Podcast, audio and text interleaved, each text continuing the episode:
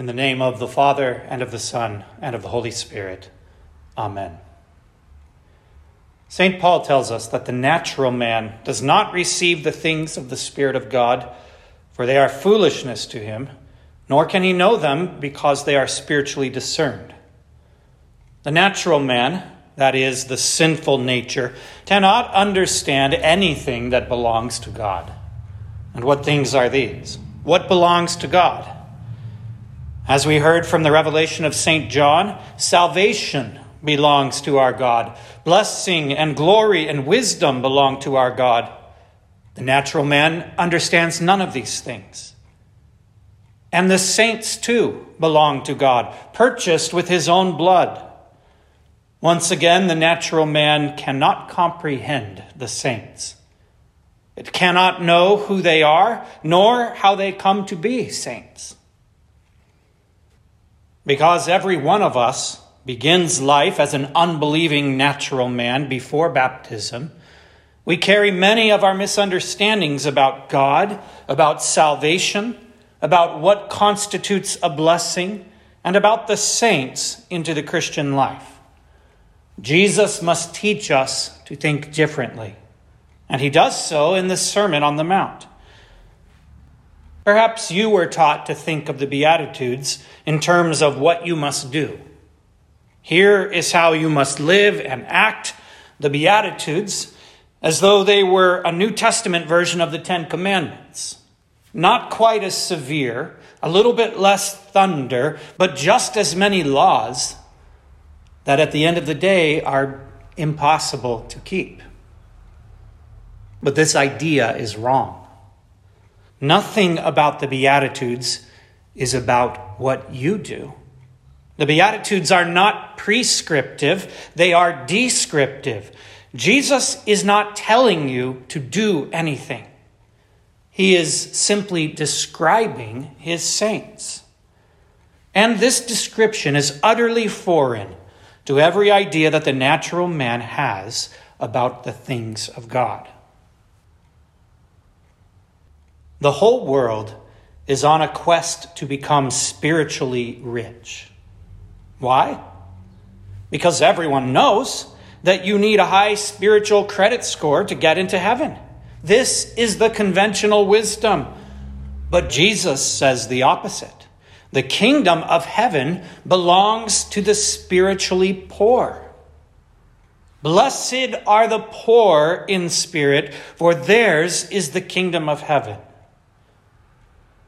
Conventional wisdom about the things of God leads to hell. The natural man who trusts his feelings and follows the whispers of his own heart walks upon the highway to hell. People often say, I'm not good enough. I could never be a Christian. But a Christian says, I'm not good enough, so I have no choice but to be a Christian. Maybe you remember Jesse Ventura once he said that religion is a crutch for weak minded people. But the truth is actually worse than that.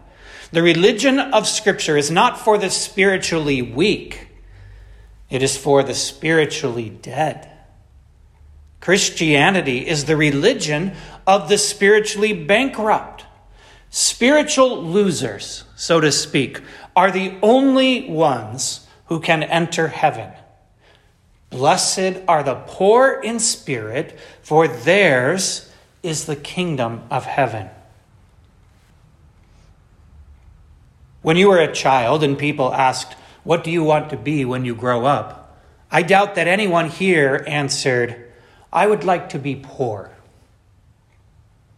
No one daydreams about being poor. We dream of being rich. Poverty is considered a terrible thing, perhaps even a curse. But Jesus calls spiritual poverty a blessing. No wonder the natural man can't receive the things of God. Blessing belongs to God, but this blessing is the last thing on anyone's list. And what does spiritual poverty mean? What does it mean to be poor in spirit? It means simply that you believe what the Bible says about your human heart.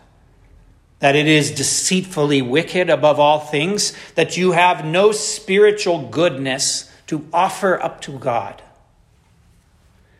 And if this is true about you, and it is, then Jesus says that you are blessed. Why? Because God delights to exalt the humble. He raises up the poor out of the dung heap. Do you hunger and thirst for the righteousness that avails before God, knowing that in and of yourself you don't have it? Once again, Jesus says that you are blessed because it is His good pleasure to fill the hungry with good things. In the revelation of St. John, we hear of the great multitude of the saints, those who have passed out of the great tribulation of this life into the eternal rest of heaven. The Bible says that they are clothed in robes that have been washed and made white in the blood of the Lamb. Who are these saints? Are they extraordinary souls who lived amazing, sin free lives? No. In fact, the majority of the saints in heaven are people no one has ever heard of. People forgotten soon after their deaths. People who lived such ordinary lives, according to human standards, that there would have been nothing worthy of writing in the history books about them.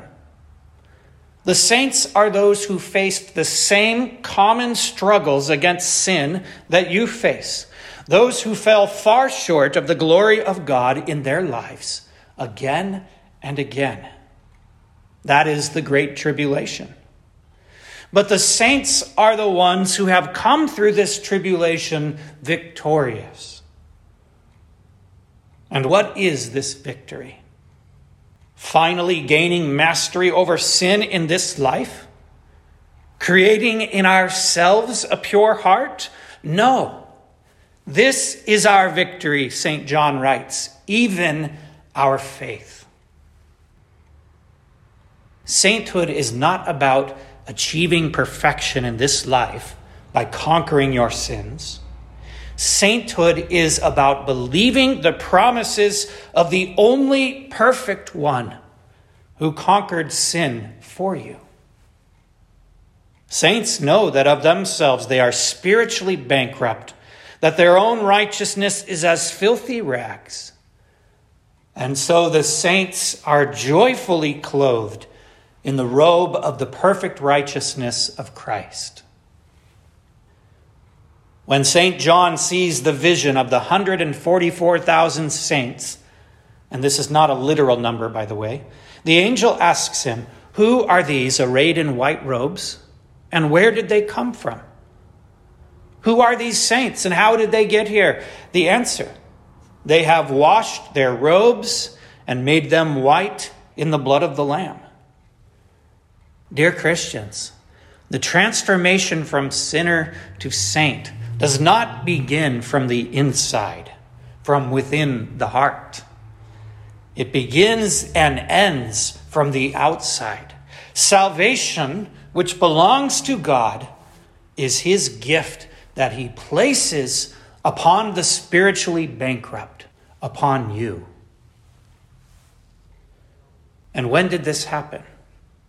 When were you given a robe that has been made white in the blood of the Lamb? You know the answer. Salvation was delivered to you through holy baptism.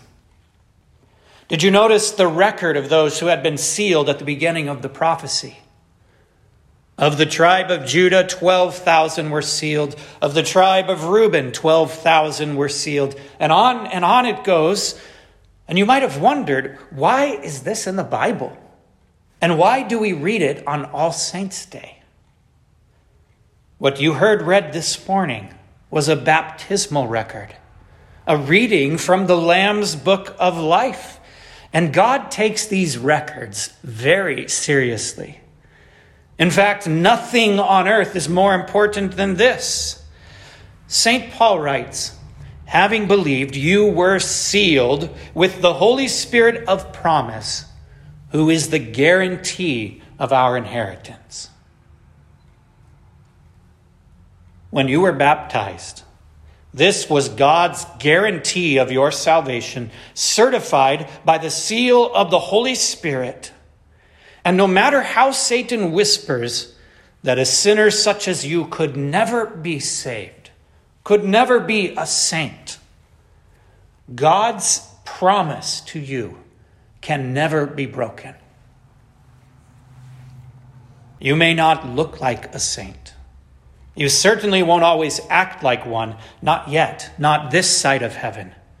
But from God's timeless perspective, it is already done. St. John writes in our epistle reading Beloved, now we are children of God, though it has not yet been revealed what we shall be. But we know that when He is revealed, we shall be like Him for we shall see him as he is. And everyone who has this hope in Christ Jesus purifies himself just as he is pure. We cannot yet see what God has made us to be through holy baptism. What we see is still our spiritual poverty.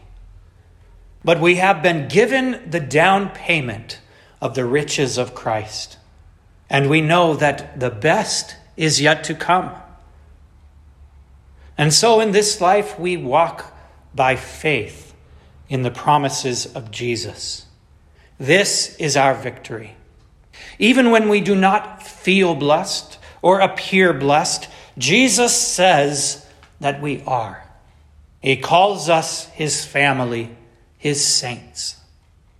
And so we believe his words. The natural man cannot receive it, but the new man joyfully clings to this wonderful promise by faith. Blessed are the poor in spirit, for theirs is the kingdom of heaven. In the name of Jesus, amen.